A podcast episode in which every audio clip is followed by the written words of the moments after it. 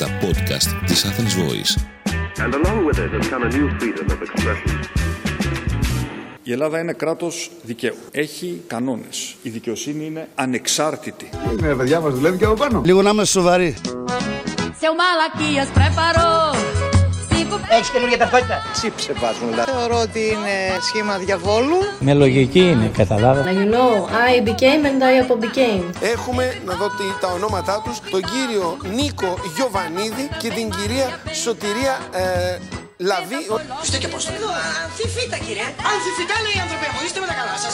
Πώ είστε κύριε Βασίλη. Κάποιοι αλητήριοι εμπριστές βάζουν φωτιές, εγκληματείτε ενάντια στη χώρα. Δεν θα γλιτώσετε, θα σας βρούμε, θα λογοδοτήσετε στη δικαιοσύννη. Κάνε μόλι λίγο, μην είσαι κατοψακονάκης. Δηλαδή μπορεί κάποιος εργαζόμενος να δουλεύει 2-8 ώρα σε δύο διαφορετικούς εργοδότες. Δρόμο ρε. Δουλειά ρε. For fuck's sake, leave me alone.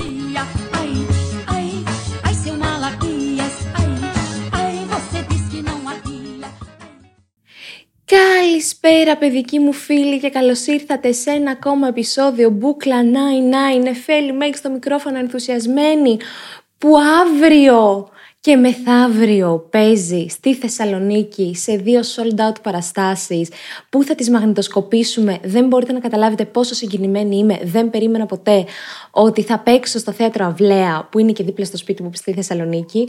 Ε, είδα την αφίσα έξω από το θέατρο και πραγματικά έπαθα τσότσο. Και δεν καταλαβαίνετε πόσο συγκινημένη είμαι. Ε, Θα περάσουμε τέλεια όσοι ακούτε αυτό το podcast και θα είστε αύριο και μεθαύριο εκεί, με Βίκη Σχοινά, με το Γιάννη να τραβάει, με μένα να έχω full άγχος και θα προσπαθήσω να μου φύγει. Ξέρω ότι τα πρώτα πέντε λεπτά θα είμαι λίγο cringy, οπότε θέλω την κατανόησή σας, προπάντων. Και να ετοιμάζονται οι Κυπρέοι, στους οποίους έρχομαι το Δεκέμβρη, παρακαλώ. Να κλείσετε και εκεί τα εισιτήριά σας, παρακαλώ πολύ, παρακαλώ πολύ, ευχαριστώ. Λοιπόν, Γιάννη Στόμιτς πίσω από τις κάμερες που δεν είναι εδώ, γιατί είμαι μόνο μου και δεν γράφουμε το Γιάννη. Δεν πειράζει όμως, Γιάννη Στόμιτς ο περαιτέρω στα ντεξ. Τσούκου τσούκου τσούκου τσούκου τσα. Νίκη Κεραμαίο, τέσσερις μήνες πριν την αξιολόγηση των δημοσίων υπαλλήλων. Που δεν θα τα Όχι, υπάρχει υποχρεωτικό πλαίσιο επιμορφώσεων. Όλα αυτά θα τα δούμε αναλυτικά όμως. Υπάρχει όμως υποχρεωτικό πλαίσιο επιμορφώσεων των. Αν κάποιος είναι ανεπίδεικτο μαθήσεως, τι γίνεται; Δηλαδή, πάει, να, Αυτό ρωτάω. πάει στο σεμινάριο και του λένε πώς θα μιλάς στον πολίτη. Μιλάει έτσι, μιλάει αλλιώς. Δεν τα Και πει καταφέρει. ο δάσκαλος ότι παιδί μου, εσύ δεν κάνεις να εξυπηρετείς. Ε, Εντάξει, ανθρώπους». υπάρχουν, υπάρχουν ειδικά σεμινάρια. Σας λέω, ένας Γιατί υπάρχουν και πολίτες που είναι κακότροποι, Το- το για να εφ- μην τα, τα, τα ρίχνουμε όλα στους δημοσίους υπαλλήλους, έτσι. Όχι, κοιτάξτε, Αλλά υπάρχουν και έχουμε δημόσιοι ένα- υπάλληλοι που είναι κακότροποι. Έχουμε ένα γιατί πολίτες πολύτιμο είναι και αυτοί. ανθρώπινο δυναμικό, το οποίο όμως οφείλουμε συνολικά να διασφαλίσουμε καλύτερες συνθήκες εργασίας στην ευρία ενία και πιο σαφείς αρμοδιότητες. Ε, όταν λέω καλύτερες συνθήκες εργασίας, πρώτα απ' όλα ως προς τις απολαυέ. Ξέρετε ότι ήταν δέσμευσή μας και θα ανακοινωθεί ε, πολύ σύντομα το νέο μισθολόγιο για τους ε, δημοσίους υπαλλήλους από, ε, μ, ε, από 1η Πρώτου του 24 για εφαρμογή. Τι ακριβώς ρώτησε ο δημοσιογράφος, ρε παιδιά, τι θα γίνει με αυτούς που είναι ανεπίδεκτοι μαθήσεως; Και η Κεραμαίο τι απάντησε; Κοιτάξτε, Αλλά υπάρχουν και έχουμε δημόσιοι ένα- υπάλληλοι που είναι κακότροποι, Έχουμε ένα γιατί πολίτες πολύτιμο είναι και αυτοί. ανθρώπινο δυναμικό, το οποίο όμως οφείλουμε συνολικά να διασφαλίσουμε καλύτερες συνθήκες εργασίας στην ευρία ενία και πιο σαφείς αρμοδιότητες. Ε, όταν λέω καλύτερες συνθήκες εργασίας, πρώτα απ' όλα ως προς τις απολαυέ. Η λύση είναι μεγαλύτερη μισθή. Και τι θα γίνει με τους ανεπίδεκτους δημοσίους υπαλλήλους, θα αυξήσουμε τους μισθούς όλων των υπαλλήλων. Δεν καταλαβαίνω πού είναι το πρόβλημα; Σε αυτή τη λογική. Δεν σας καταλαβαίνω. Δηλαδή εσάς που το ακούτε αυτό, σας φαίνεται περίεργο. Ουχή! Λοιπόν, παιδιά, αυτά μας έλεγε η Κεραμέως στην αρχή της θητείας της. Σήμερα πέρασε ε, όχι το σήμερα σήμερα, για την προηγούμενη εβδομάδα, πέρασε το νέο νομοσχέδιο για τον τρόπο διορισμού των διοικητών σε δημοσίους οργανισμούς και αυτό το νομοσχέδιο υπερψηφίστηκε με, πώς να το πούμε λίγο, προβλέποντας μία slightly διαφορετική διαδικασία. Να εξηγήσω λοιπόν, σε εσάς που δεν ξέρετε και δεν παρακολουθείτε εγχώρια πολιτική σκηνή για να πεθαίνετε στο γέλιο όπως εγώ. Και το συζητούσα με ένα συμφιλητή μου αυτό τι προάλλες, ότι λέει είσαι στην καλύτερη χώρα για τη δουλειά που κάνεις, γιατί δεν υπάρχει τόσο κομμωδία. Λέω πραγματικά. Και άλλες χώρες έχουν τα, τα σουσού τους στην πολιτική. Αλλά εμείς, ρε παιδί μου, είναι και η κουλτούρα μας τέτοια, που είμαστε πέρα από κλόουν. Έχουμε αυτό το, την κομική ιδέα, εν πάση περιπτώσει. Λοιπόν, να πούμε για αρχή τη διαδικασία με την οποία θα επιλέγονται αυτοί οι νέοι διοικητές των δημοσίων οργανισμών. Το πρώτο στάδιο ουσιαστικά είναι να τικάρουν αμ, κάποια απαραίτητα προσόντα, όπως είναι ένα πτυχίο, κάποια χρόνια εργασιακής εμπειρίας στο αντικείμενο τι θέσει που έχουν, εν πάση περιπτώσει, και ε, ξένη γλώσσα. Α, εφόσον έχουν αυτά τα, τα προσόντα, τα, τα ticks, they check the boxes, εν πάση περιπτώσει, πάνε στο επόμενο στάδιο. Σωστό αυτό; Σω- Σωστό θα πω εγώ. Το επόμενο στάδιο είναι ένα αμ, τεστ δεξιοτήτων από το ASEP. Αυτό το τεστ τι ελέγχει, ελέγχει ε, σ- πράγματα σοβαρά, τα οποία θα πρέπει να έχουν όλοι οι άνθρωποι που είναι σε ηγετικέ ηγετικές θέσεις, ηγε, ηγέτης, ηγετικές θέσεις, όπως είναι η κριτική και συνδυαστική σκέψη. Okay. Φανταστείτε τώρα να έχουμε ένα άτομο 50 χρονών που αμ, έχει όλα τα προηγούμενα πτυχίο και ξένη γλώσσα και όλα αυτά, αλλά στη διαχείριση των κρίσεων και στο managerial κομμάτι και στη βασική επικοινωνία όταν βρίσκεται αντιμέτωπος με δύσκολες καταστάσεις, λίγο υπάρχει κάπου πρόβλημα, κάπου το πρόβλημα χω- χωλαίνει. Δεν θέλουμε μόνο ένα πτυχίο σε μια θέση διοικητή, ωραίο το βιογραφικό, καλά και τα αγγλικά, αλλά χρειάζεται ιδανικά ένας άνθρωπος όπου θα έχει τέτοιες δεξιότητες, το πώς να διαχειρίζεται μια κρίση, τους συναδέλφους του, να έχει λίγο EQ παραπάνω από άλλους άλλους ανθρώπους, για να το βάλουμε, εν πάση περιπτώσει, στη διοίκηση ενός δημοσίου οργανισμού. Έτσι λοιπόν με αυτό το τεστ από το ΑΣΕΠ ξεχωρίζουν 15 εμ, πρώτοι και περνάνε στην επόμενη φάση, πάνε ρε παιδί μου σαν να λέμε στο, στο bootcamp. Ε, GNTM. Μάλλον α, Greece is next, δημόσιος αμ, εμ, διοικητής. Greece is- ναι, εντάξει. Έκανα εγώ τώρα ένα, μια μαλακία, είπα τώρα. Τέλος πάντων, Πλύνετε και τα πιάτα, σας παρακαλώ. Συνεχίστε να πλύνετε. Το ποτήρι ξεπλύνετε το καλά και έχει λίγη δαχτυλιά. Και να τα αναποδογυρίζετε, να μην τα αφήνετε έτσι, για να στεγνώνουν καλύτερα. Για, αυτά τα λέω, γιατί περισσότεροι μου λένε, εμείς ακούμε το podcast σου και πλένεις πιάτα. Και εντωμεταξύ, πλένουμε πιάτα. Και εντωμεταξύ, ποιο είναι το τέλειο; Κάναμε την προηγούμενη εβδομάδα call με τους Patreons στο Discord, ε, voice chat. Και αυτοί μου μιλούσαν και εγώ πλέον πιάτα, οπότε ήταν, ήταν τρελό. Ε, ε, reverse roles, εν πάση περιπτώσει. Που είχα μείνει, είχα μείνει, ε, ξέρετε, η σκέψη μου κάνει διακλαδώσεις. Είχα μείνει ότι α, περνάνε αυτοί οι 15 πρώτοι και πάνε στο bootcamp. Λοιπόν, σε, σε αυτό το bootcamp, από τους 15 ξεχωρίζουν οι 7 με βάση και κα- τα μόρια που είχαν, ρε παιδί μου, το φακελό τους πριν. Και αυτοί οι 7 που μένουν, the last man standing, θα περάσουν συνέντευξη από μια επιτροπή αμ, υπό, υπό το ΣΕΠ και αυτή, η οποία καταλήγει σε τρεις υποψηφίους. Από τους 7 καταλήγουμε σε τρεις. Σωστό και αυτό. Σωστό, εφόσον η επιτροπή αυτή που θα τους περάσει την ε, συνέντευξη δεν έχει καμία επαφή με την πολιτική ηγεσία. Και τώρα, καθίστε. Οι τρεις αυτοί υποψήφοι θα περάσουν από τα χέρια του αρμοδίου υπουργού ο οποίος και τελικά θα κάνει την επιλογή ανάμεσα σε αυτούς τους τρεις ποιος θα, ποιος θα πάρει το έπαθλο, εν πάση περιπτώσει, και θα καθίσει στην καρέκλα του διοικητή.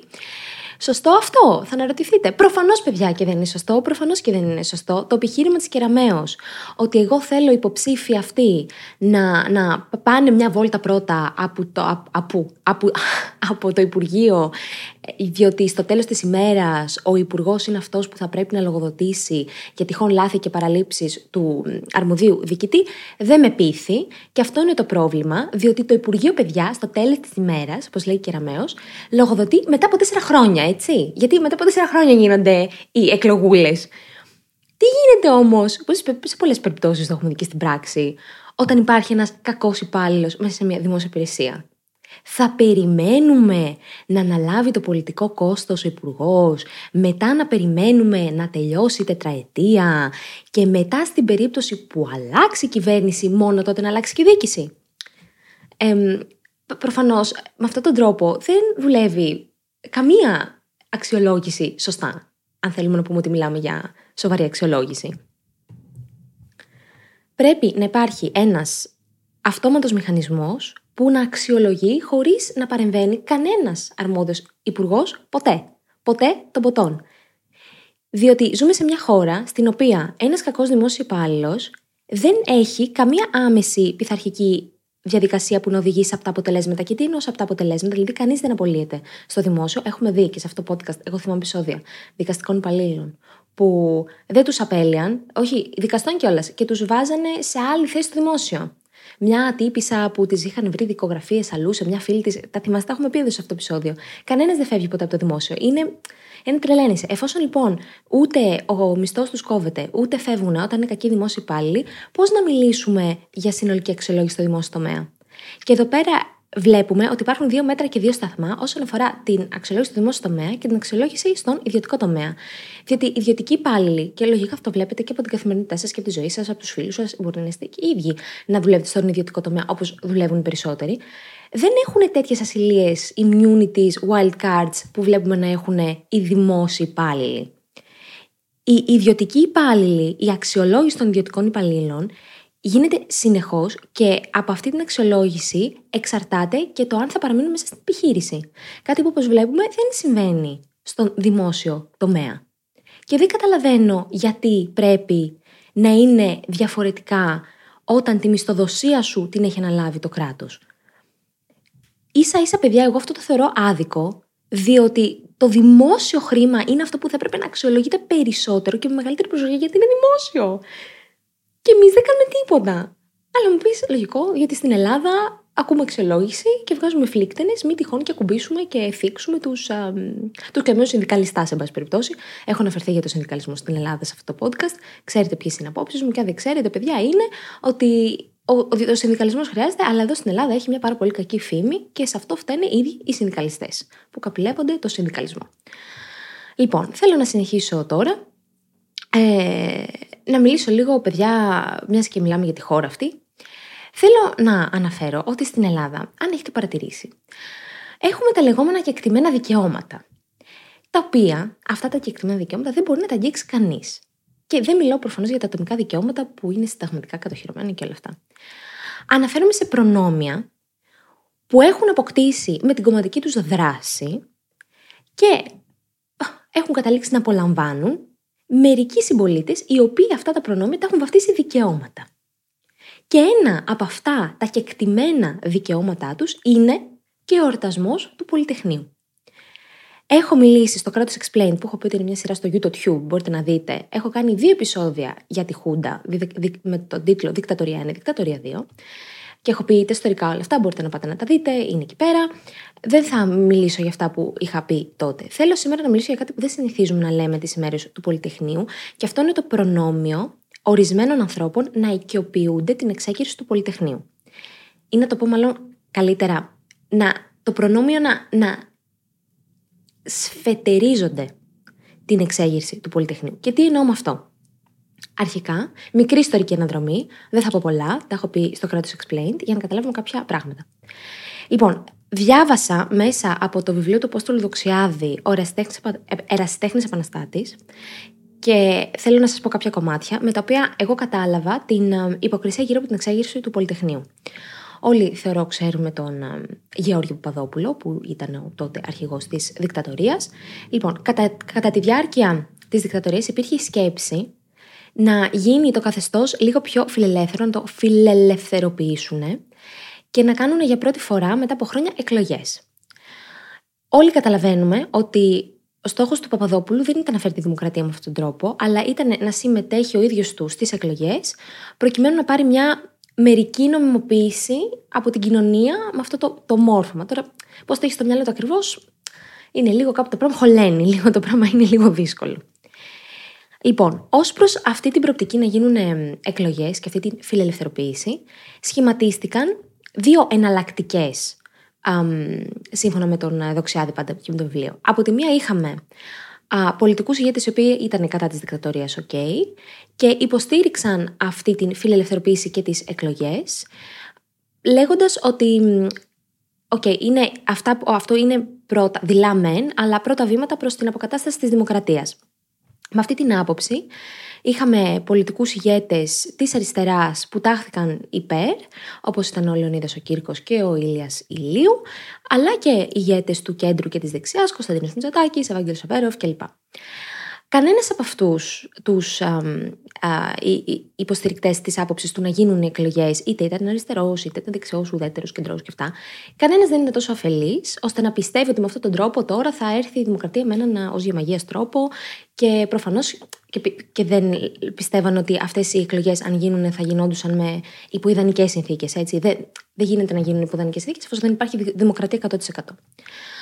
Απλά είχαν μία λογική, του στυλ να πάρουμε τώρα μερικές ελευθερίες τώρα όσο γυρίζει ρε παιδί μου, τώρα που έχει ανοίξει ένα παράθυρο, και σε ελπίσουμε ότι σιγά σιγά μελλοντικά θα πάρουμε και άλλες. Και από την άλλη, από τη μία δηλαδή είχαμε αυτούς που, λέγαμε, που έλεγαν Οκ, ας το δοκιμάσουμε, μπορεί να είναι για τον μπούτσο, αλλά από το ολότελα καλή και η Παναγιώταινα, εν πάση περιπτώσει. Και από την άλλη, είχαμε τους τους υποστηρικτές της άλλης εναλλακτικής, οι οποίοι ήταν φουλ αρνητικοί και κάθετοι σε οποιαδήποτε δίθεν και τάχα μου τάχα μου φιλελευθερωποιήσει που θέλει να κάνει ο Παπαδόπουλος.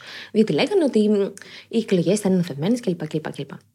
Λοιπόν, στη λογική αυτή της δεύτερης εναλλακτικής, άρνηση κάθετη και όλα, άρχισε και η κατάληψη του Πολυτεχνείου αυτοί που άρχισαν την εξέγερση στο Πολυτεχνείο δεν εκπροσωπούσαν ούτε παλιούς κομματικούς, ούτε κόμματα, ούτε καν τα δύο κομμουνιστικά, δηλαδή το ΚΚΕ και το ΚΚΕ εσωτερικού. Το Πολυτεχνείο ξεκίνησε από τους λεγόμενους αριστεριστές, δηλαδή αυτούς που τάσσονται πιο αριστερά από το ΚΚΕ, οι αναρχικοί θα λέγαμε, αλλά υπήρχαν και μερικές α, μικρές κεντρώες δημοκρατικές κινήσεις, οι οποίες ήταν ανένταχτες και δεν σε κάποιο ε, μεγαλύτερο κόμμα και αυτά. Η Πανσπουδαστική, η οποία ήταν η φοιτητική οργάνωση του και είναι ακόμα του ΚΚΕ, κατήγγειλε μάλιστα την εισβολή στο Πολυτεχνείο που έγινε στις 14 Φεβρουαρίου των 350 πρακτόρων από την ΚΙΠ. Προφανώς εκείνες τις στιγμές, οι οποίες ήταν πάρα πολύ κρίσιμες, το ΚΚΕ αποφάσισε να μην στηρίξει αρχικά την κατάληψη γιατί ήθελε κάπως να την ελέγξει. Ήδη όμως από τη δεύτερη μέρα και όταν άρχισαν να συμμετέχουν και άλλες οργανώσεις μέσα σε αυτό και ήρθαν και άλλοι νέοι που, είχαν, που πήραν πρωτοβουλίες, κάνανε κινήσεις, άρχισε να φαίνεται ότι η κατάληψη του Πολυτεχνείου και αυτό που γινόταν μπορούσε να εξελιχθεί στην ισχυρότερη μέχρι εκείνη τη στιγμή μαζική κίνηση που είχε γίνει κατά της Χούντας. Και γι' αυτό το λόγο σιγά σιγά άρχισαν να συμμετέχουν και υπόλοιπες καχύποπτες πολιτικές ομάδες. Οι άνθρωποι στους δρόμους ωστόσο ακόμα δεν ήταν σε μεγάλο αριθμό, αλλά όλοι ήλπιζαν ότι καθώς περνούσαν οι ώρες, γιατί οι ώρες όντως ήταν κρίσιμες εκεί, θα αυξάνονταν μέχρι ώσπου να φτάσουν εκατομμύρια, τα οποία θα κατέκλυζαν την Αθήνα, εν περιπτώσει, και κατά κάποιον μαγικό τρόπο θα φέρνανε την πτώση της Χούντας και την εγκαθίδρυση πάλι της Δημοκρατίας.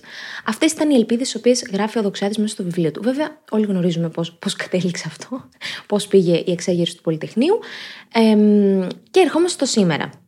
Μακάρι τότε να είχε, αυτό εννοώ, όλοι ξέρουμε, δηλαδή με την έννοια ότι δεν ήρθε η δημοκρατία μετά το Πολυτεχνείο ξανά, έγιναν, έγινε και η εισβολή στην Κύπρο και μετά ήρθε ο Καραμαλής.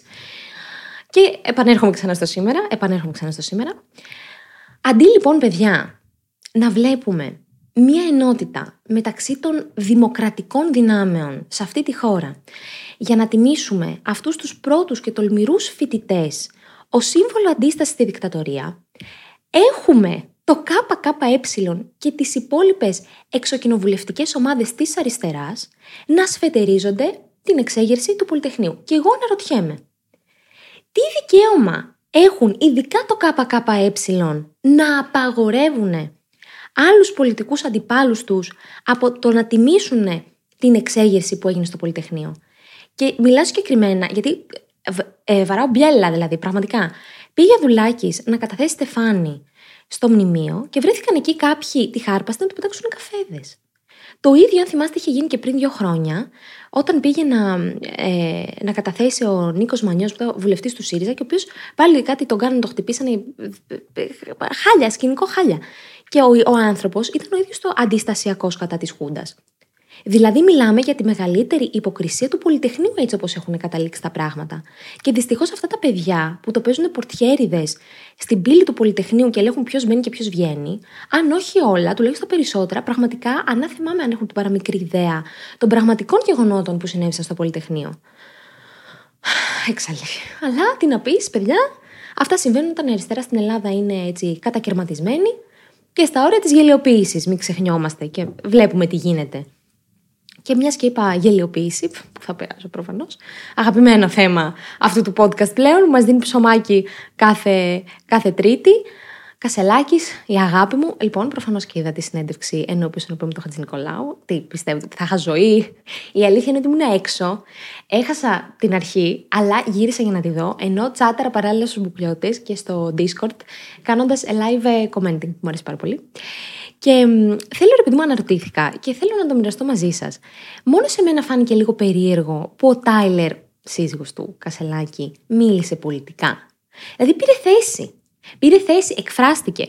Δηλαδή, Αμ, θέλω να σκεφτείτε αν έβγαινε η Μαρέβα, η σύζυγος του Ανδρουλάκη, που δεν ξέρω καν το όνομά της, ε, ή πώς τη λένε, η Περιστέρα του Τσίπρα. Okay. Να, μιλήσει, να μιλήσουν, ρε παιδί μου, η Μαρέβα για τα σοκομετικά της Νουδού. Ε, λίγο φανταστείτε τι θα γινόταν αν συνέβαινε κάτι τέτοιο.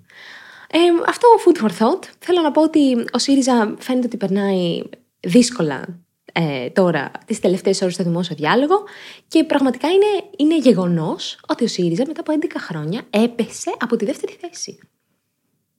Και θα μου πείτε λογικό, απολύτως λογικό, που θα έλεγε και ο, και ο Νίτσε, γιατί κάθε εβδομάδα βλέπουμε πως υπάρχει και μια εσωτερική διαμάχη. Θέλω να ακούσουμε λίγο τον Κώστα Αρβανίτη, τον οποίο γνώρισα κιόλας όταν πήγα στο Στρασβούργο. Και είχα πει το, είχα πει το επικό ε, κάναμε μια συζήτηση και του λέω, ναι, αλλά εγώ του λέω, γιατί αυτός είναι στο ΣΥΡΙΖΑ, έχω πρόβλημα που δεν είμαι αριστερή και είμαι creator. Μου λέει, τι λες, που Λέω, βέβαια, έχω πρόβλημα. Και τα παιδιά μου υποστήριξαν κιόλας. Γιατί εδώ, παιδιά, για να μην κοροϊδευόμαστε στον καλλιτεχνικό χώρο, αν δεν είσαι αριστερός, είσαι περίεργος, κατάλαβες. Εγώ προσπαθώ να, να, να, να προωθήσω κάτι άλλο, κάτι κεντρό, κάτι λίγο πιο ουδέτερο. Είμαι για τον Μπούτσο, είμαι alt-right, κατάλαβες. Αυτή η υποκρισία δεν μπορώ. Λοιπόν, είχα μια one, ε, συζήτηση με τον Αρβανίτη για αυτό το πράγμα. Λίγο να τον ακούσουμε. Τους είπα αποστάτε. Ναι, ναι, τους Αυτό είπα- βοηθάει. Αυτό πολλές φορές ούτε ο πρόεδρος βοηθάει. Και μας φέρνει και σε πάρα πολύ δύσκολη θέση. Πότε σε έφερε ο πρόεδρος σε πιο δύσκολη θέση; Με τα 37 δις. Δηλαδή, ότι έγινε ουσιαστικά. Χθες προσπάθησε να το. Μας το μαζέψει. μαλάκωσε λίγο, ναι. Ναι. Σε σχέση με τον Μια- Τσίπρα το μαλάκωσε. Ξέρεις γιατί, γιατί η πολιτική ήταν του Πρωθυπουργού. Ναι. Δεν ήταν του κάθε υπουργού. Για να θυμηθούμε τι είπε ο Κασελάκης για τα 37 δις. Επιχειρώντας να ασκήσει κριτική στον Τζακαλώτο που αποχώρησε από το κόμμα, σχολίασε πως πιο μνημονιακή απόφαση δεν έχει γίνει από την κυβέρνηση του ΣΥΡΙΖΑ από αυτό το μαξιλάρι του κύριου Τζακαλώτου. Λοιπόν, αυτό το μαξιλάρι το έχω αναφέρει πάρα πολλές φορές. Σε αυτή, σε αυτή... Όχι, νομίζω μία ακόμα φορά έχουμε αναλύσει αυτό το μαξιλάρι και τι είχε πει ο Τσακαλώτο παλιά. Αμ, τα 37 δις παιδιά, επειδή είμαι σοβαρή εκπομπή εδώ πέρα και θέλω να τα λέμε και να τα μαθαίνουμε και να τα ακούμε και να τα κατανοούμε, είναι, είναι λεφτά που δεν μαζεύτηκαν από τη φορολογική πολιτική της περίοδου της κυβέρνησης ΣΥΡΙΖΑ. Η- Ο, ο ΣΥΡΙΖΑ ήρθε στην εξουσία 15 με 19. Okay. Για να βγουν τα 37 δις από, από, από όλο αυτό το πράγμα, θα έπρεπε κάθε χρόνο η χώρα να έχει πλεόνασμα άνω του 4%. Ξέρετε πόσο πλεόνασμα έχει η χώρα στην περίοδο διακυβέρνησης ΣΥΡΙΖΑΝΕΛ, συγγνώμη να το λέω και ολόκληρο, να μην τα ξεχνάμε αυτά. 0,7 και 0,8. Εκεί κειμενόμασταν. Οπότε η math, do, do the math δεν θα φτάσεις, δεν βγαίνουν τα μαθηματικά. Αυτό το λέω γιατί αν βρεθείτε αύριο μεθαύριο σε μια συζήτηση που σας λέει 37 δι, θα πείτε ξέρεις κάτι. Αυτά είναι τα στοιχεία μπροκολόκο. Τα 37 δις είναι στο μυαλό σου. Είναι μονόκυρος, δεν υπάρχει. Δεν υπάρχει. Είναι σαν αυτό που νομίζω ότι σε γουστάρει, αλλά δεν σε γουστάρει. Δεν σε γουστάρουν 37 δισεκατομμύρια. Είναι όλα στο μυαλό σου. Ωραία, τέλεια. Στο ΣΥΡΙΖΑ όμως πραγματικά πιστεύουν ότι ο Τσίπρας μάζεψε όντως 37 δισεκατομμύρια, τα έβαλε εκεί σε ένα σεντούκι του Γενικού Λογιστηρίου και μετά ήρθε ο Μητσοτάκη και άρχισε να τα σκορπάει. Αλλά να μου πεις λογικό, απολύτως λογικό, γιατί ο ίδιος ο Τσίπρας, να σας υπενθυμίσω, είχε πει προ- προεκλογικά πως αν είχα να μοιράσω 50 δις και όχι να μαζέψω 37, θα έβγαινα πρωθυπουργός για όσο ήθελα. Και μαλάκα τον πίστεψαν. Και συνεχίζουν να τον πιστεύουν ακόμα και σήμερα. Βρίσκομαι σε συζητήσεις που πιστεύουν αυτό το πράγμα. Και θέλω να πω ξανά για αυτά τα περίφημα 30 δις, γιατί επανάληψη μήτυρ πάση μαθήσεω, οργανώσει του πατέρα και όλα αυτά τα ωραία. Τα περισσότερα από αυτά αποτελούν δανεισμό και όχι φορολογικά έσοδα. Και όλα αυτά που θα σας πω τώρα ήταν στα πλαίσια συμφωνίας εξόδου από το τρίτο μνημόνιο, στο οποίο ποιος μας έβαλε, ο Αλέξος Τσίπρας. Χαχά, να τα θυμόμαστε. Δεν ξεχνώ. Η ιστορία είναι πολύ σημαντική, παιδιά, για να κατανοήσουμε το μέλλον και να σχολιάσουμε το παρόν. Λοιπόν, συμφώνησαν να δανειστούν 16 δισεκατομμύρια, τα οποία θα πήγαιναν εμ, να τα διαχειριστεί, θα περνούσαν όλα αυτά στη διαχείριση του Ευρωπαϊκού Μηχανισμού Σταθερότητας, ο οποίος είναι ένα όργανο χρηματοδότησης που διαχειρίζεται η Ευρωζώνη. Αυτά λοιπόν τα 16 δις θα μπορούσαν να χρησιμοποιηθούν ως μαξιλάρι από τους πιστωτές μας σε περίπτωση που εμείς λέγαμε ε, μπροκολόκο θα χρεοκοπήσω τώρα αλλά θα έχεις 16 δις μαξιλάρι. Ακόμη θα δανειζόντουσαν 4 δις τα οποία θα δεσμεύονταν σε καταθέσεις των τραπεζών εδώ πέρα ώστε να μην υπάρξει πρόβλημα ρευστότητας όπως είχαμε δει να γίνει το 2015 με τα capital controls. Οπότε, money money, έχουμε 20 δις, τα οποία είναι δανεισμός και όλα αυτά θα χρησιμοποιούνταν ως μαξιλάρι σταθερότητας για να αποφύγουμε μία επόμενη κατάρρευση του χρηματοπιστωτικού μας συστήματος. Μετά είχαμε πάλι 5 δις δανεισμό ώστε να φτιαχτεί ένα ειδικό ταμείο που θα πλήρωναν τους στόχους μέχρι το 2019 και άλλα 5 δις ώστε να επιμηκυνθεί το χρέος για κάποια χρόνια ακόμα. Τα υπόλοιπα 7 δις σχετίζονται με φορολογία σχετίζονται από την υψηλή φορολογία που είχε βάλει ο Τσίπρας τότε, όντως, 7 δις όμως, και προέρχονταν και από διάφορα άλλα ταμιακά διαθέσιμα του κράτους, όπως εμ, ήταν από τους ε, τοπ- ε, οργανισμούς τοπικής εμ, αυτοδιοίκησης, ΟΤΑ, ε, διάφορους ε, δημόσιους οργανισμούς κλπ. Άρα, θέλω να δούμε ότι αυτό το μαξιλάρι, το 37 δις, δεν έχει να κάνει με την φορολογική πολιτική του Τσίπρα όπως το πλασάρουν, αλλά για κάποιο λόγο όλοι το έχουν πιστέψει και συνεχίζουν να το πιστεύουν.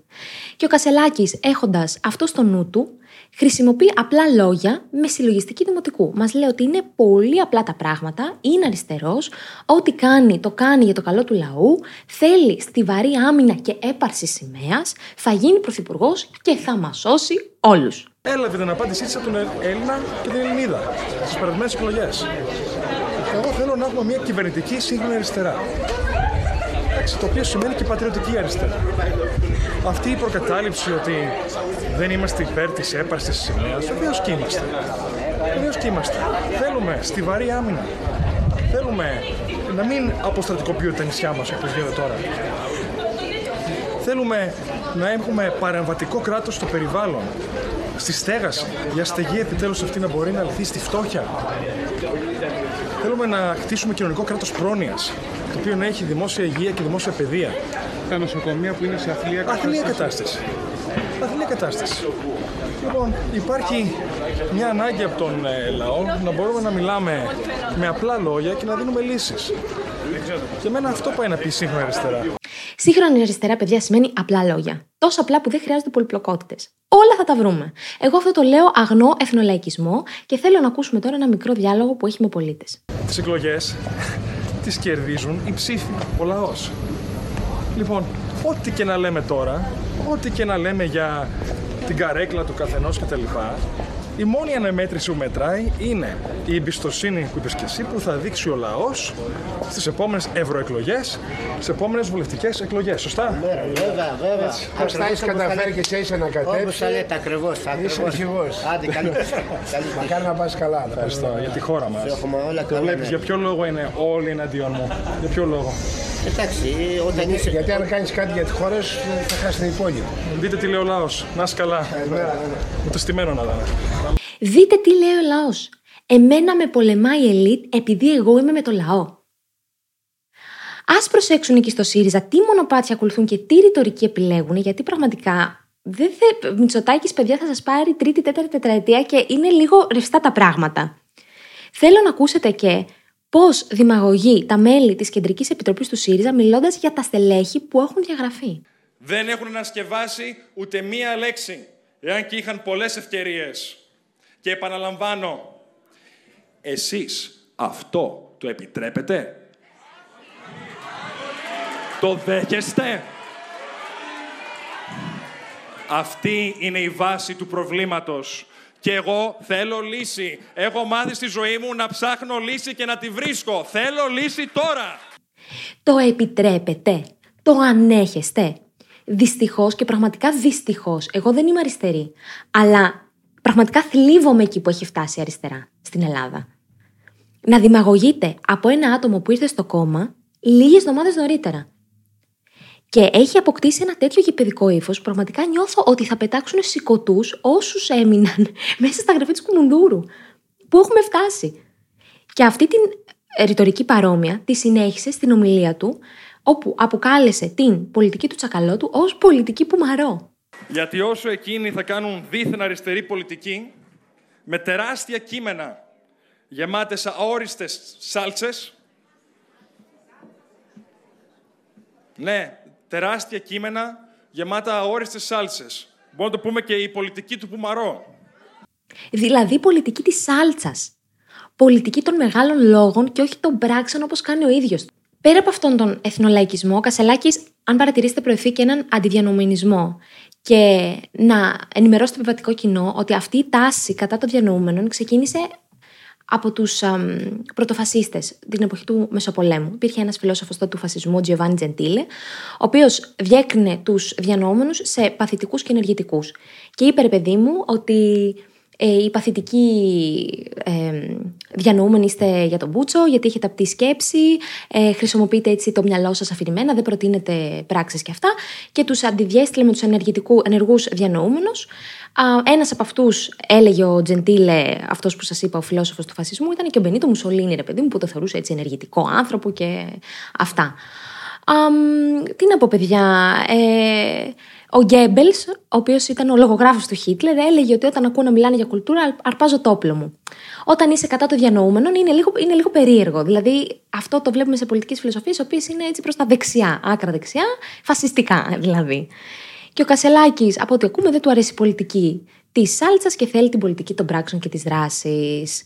Οψόμεθα, που λέγανε και οι αρχαίοι μου πρόγονοι. Θέλω σε αυτό το σημείο, παιδιά, τι κάνω πάντα σε κάθε επεισόδιο. Ευχαριστώ τους πατρεώνου μου και ειδικότερα τους μπερμπάντιδες, δεν μπορώ να τα πω, και καραμπουζουκλίδες του Πάτρεων, τον Ιωάννη, τον Παναγιώτη, τον Θάνο, τον Στέλιο, τους τρεις Γεωργιδές μου, τη Σπύρη, τον Κωνσταντίνο, τον Γιάννη, τον Βάιο, τον Στέλιο, τον Κάταλη, τον Στράτο και την Έλενα. Και σε όλους εσάς που κάθε μέρα έρχεστε και στηρίζετε την μπούκλα, στηρίζετε το podcast, στηρίζετε το περιεχόμενο. Είναι πάρα πολύ σημαντικό για μας η δική σας στήριξη, γιατί κάνουμε το content καλύτερο, το βελτιώνουμε, ε, ερευνούμε παραπάνω, προτείνουμε παραπάνω θέματα. Είναι full time job αυτό που κάνουμε και η στήριξή σας είναι πάρα πολύ σημαντική για τη συνέχιση αυτού του project. Πάντα αφήνω link για το pattern για όσους θέλουν να ενισχύσουν τη δουλειά μας. Link για τα newsletter, για το newsletter της Πέμπτης Legally Yours που λέμε μόνο για νομικά. Και πήρα και πολλά συγχαρητήρια για το τελευταίο και ευχαριστώ πάρα πολύ. Link, παντού links. Link για την παράσταση της Κύπρου, για τη Θεσσαλονίκη δεν έχουμε ξεπουλήσαμε. Και κλείνοντας, θέλω να περάσω στο λίγο να χαλαρώσουμε λίγο, λίγο τα τσίμα, λίγο να πέσουμε. Λοιπόν, τώρα κάνετε τα πιάτα σας. Μπορείτε να ανάψετε ένα τσιγάρο, δεν ξέρω τι κάνετε, να μασίσετε λίγα φυλαντάφνη, να κάτσετε στον καναπέ. Αν ναι, περπατάτε. Αν είστε στο αμάξι, έχει κίνηση. Αν δεν έχει κίνηση, δεν πειράζει. Χαλάρωση, γιατί τώρα θα πω κάτι πολύ ωραίο και πολύ γλυκό. Ήρθα λοιπόν που λέτε, οι φίλοι μου από, από την Έδεσα, τέσσερις από τους 10 που είμαστε εκεί πέρα, και είχα μια πάρα πολύ ωραία συζήτηση με τον φίλο μου τον Γιάννη. Λοιπόν, αμ, να πω ρε παιδί μου ότι ήταν μια κοπέλα στην παρέα που ήταν σε φάση ότι τώρα έχει πρωτογνωρίσει κάποιον και είναι αυτό το ότι, αχ δεν ξέρω τι γίνεται ακριβώς, με γουστάρει, δεν με γουστάρει, περιμένω μήνυμα συνεχώς, αλλά δεν θα έπρεπε γιατί... Ε, ε, καψούρα, αυτός αν είναι ο ορισμός της καψούρας, αυτό νιώθει αυτή η κοπέλα, ρε παιδί μου. Είναι αυτό που Α, καίγεσαι. Ανοίγεις το κινητό για να δεις αν έχεις μήνυμα, ρε παιδί μου. Α, ε, και ε, νιώθεις αυτή τη φούτα, αυτή την έξαμψη. Θέλεις να, θέλεις να του μιλάς συνέχεια, αλλά δεν είναι ότι έχετε κάνει. Και είναι λίγο στο μετέχμιο, γιατί δεν είναι ότι είστε μαζί, είναι ότι είστε ακόμα στα πρώτα στάδια ψιλοφλερτ κιόλας. Αλλά εσένα σου αρέσει λίγο παραπάνω και δεν ξέρεις αν του αρέσει και το ίδιο που είναι λίγο περίεργο. Ωραία, κάπου εκεί ήταν η φάση. Και τη έλεγε ο Γιάννης ότι λέει μαλακά, σε ζηλεύω, αλήθεια. Αυτό που περνάς τώρα το ζηλεύω. Καταρχάς ο Μαν και μόνο που δεν σε έχει δει σήμερα, έχει και δει τη βραδιά. Γιατί σε έχει κάνει να τον σκέφτεσαι και να ανοίγεις κάθε τρεις και λίγο το κινητό σου να δεις αν έχεις μήνυμα. Και respect στον άνθρωπο που είναι παίκτης και να, να χαίρεσαι για αυτό που σου έρχεται. Γιατί αυτό, αυτή η φάση λέει, που, που περνάς τώρα, καταρχάς είναι full συναισθήματα. Και πρέπει να αφήνεις τα συναισθήματά σου να τα βιώνεις, να τα εισπέσει. Να παίρνεις έτσι μια γερή τζούρα. Μην περιμένεις να ξενερώσεις με αυτά. Γιατί ήταν μια άλλη κοπέλα στην παρέα που έλεγε: Ξέρεις κάτι, για να είσαι πιο ανθρώπινα, δεν θες να βρεις κάτι λίγο να ξενερώσεις, έτσι ώστε να μπορέσεις και να είσαι λίγο πιο ήρεμη στην καθημερινότητα. Και αυτό ήταν: Είστε μαλάκες, είστε για τον μπούτσο, γι' αυτό έτσι πεθαίνουν όλα τα συναισθήματα. Να μην βρεις τίποτα να ξενερώσεις ακόμα, να βιώνεις αυτό που σου έρχεται. Τίποτα παραπάνω, τίποτα λιγότερο. Ό,τι σου έρχεται να το βιώνεις και να το θέλεις. Γιατί λέει, μαλάκα, αυτό το σε ζηλεύω που νιώθεις που ο τύπος έχει κερδίσει το βράδυ πρέπει να σε κάνει να αισθάνεσαι όμορφα και όχι άσχημα. Και η αλήθεια είναι ότι όταν βρισκόμαστε στο στάδιο της καψούρας, και θέλω να μου πείτε κι εσείς πώς το περνάτε και το βιώνετε, το θέλετε αυτό το στάδιο; Γιατί, ας πούμε, εγώ δεν το βιώνω. Μου τρώει και λίγο παραγωγικότητα. Βέβαια, εδώ ο Γιάννης γύρισε και είπε ότι το επιτρέπεις να σου τρώει δημιουργικότητα. Αν σταματήσεις και πεις, Όπα, τώρα δεν το σκέφτομαι και δουλεύω, δεν, εσύ είναι, εσύ το επιτρέπεις γιατί θέλεις να το σκεφτείς και θέλεις να αφιερώσεις ενέργεια. Είναι σε σένα και μόνο σε σένα το πώς θα διαχειριστείς αυτό το, το, το συνέστημα. Και με έβαλες σε πάρα πολλές σκέψεις, γιατί εμένα μου αρέσουν αυτά τα έντονα συναισθήματα, τα αποζητάω. Ε, είμαι η του ύψους του βάτου, δηλαδή δεν θέλω flat καταστάσεις. Μέτριο τίποτα σε αυτή τη ζωή. Μέτριος είναι μόνο θάνατος. Η γραμμή στο καρδιογράφημα όταν πεθαίνεις σε μέτρια. Δεν μπορώ εγώ αυτό το πράγμα. Εγώ, μ' αρέ- ε, παρόλο που λέω θέλω μια μέρα χωρίς συγκινήσεις και εκπλήξεις, αλήθεια είναι ότι εμ, θέλω στα συναισθηματικά μου να έχω εκπλήξεις και συγκινήσεις. Με κάνει να αισθάνομαι άνθρωπος, human, ε, alive, you know. Αλλά εσείς πώς το βιώνετε, Θεωρείτε ότι η καψούρα είναι κάτι που το θέλετε στη ζωή σας, σας δίνει δύναμη, ή είναι κάτι που σας τρουφάει πάρα πολύ ενέργεια και δεν μπορείτε και οχ τώρα μου ρε αδελφάκι μου και λαλαλαλαλαλαλα. Λοιπόν, αν γουστάρετε καψούρα, θέλω να μου στείλετε μια κόκκινη καρδιά. Και αν η καψούρα αυτή σας γαμάει και είστε σε φάση, ξέρεις κάτι, μακάρι να ήμουν λίγο στα αρχίδια μου για να μπορούσα να ζω πιο ανθρώπινα, θέλω να μου στείλετε μια πράσινη καρδιά της ξενέρας. Γιατί το ψηλοθεωρώ και ξενέρωτο. Ε, αυτά, παιδιά, κάπου εδώ τελείωσα. Ελπίζω να, να περάσετε όμορφα. Αν περάσετε όμορφα, να μας βάζετε πολλά αστεράκια, γιατί έχω πει ότι μας βοηθάει πάρα πολύ. Ανέβασα και καινούριο vlog. Συνεχίζω αυτή τη συζη- την συνήθεια. Η, η αγάπη που γίνει συνήθεια. Πώς λέγεται, η συνήθεια που γίνει αγάπη, δεν θυμάμαι. Και μ, ε, τι άλλο θέλω να πω; Ναι, να περνάτε καλά. Να... Α, ναι, πολύ σημαντικό. Το έχω ζητήσει και το ξαναζητάω. Αν σας αρέσουν τα περιεχόμενα που ανεβάζουμε, πατήστε, πα, πατήστε κανένα like και αφήστε κανένα σχόλιο. Είναι καθαρά αλγοριθμικό για να ανεβάσουμε το engagement, γιατί βοηθάει και αυτό πάρα πολύ στη δουλειά μας. Δηλαδή, αν δεν είστε Patreon, σε πάση περιπτώσει, πατήστε κανένα like που λένε, να νιώθουμε ότι μας θέλετε. Γιατί πρέπει να πάρουμε κάποιο το validation, φίλες και φίλοι. Καταλάβατε, γιατί σε αυτή τη ζωή, γιατί ζούμε για ε, δύο αυγά τηγανιτά, μια κρύα νύχτα του χειμώνα. Είπα μια μαλακία κι εγώ. Φιλάκια πολλά! Ήταν ένα podcast από την Athens Voice. Μπορείτε να ακούσετε τα podcast της Athens Voice στο athensvoice.gr και στο Spotify, στο Apple Podcast και το Google Play Music.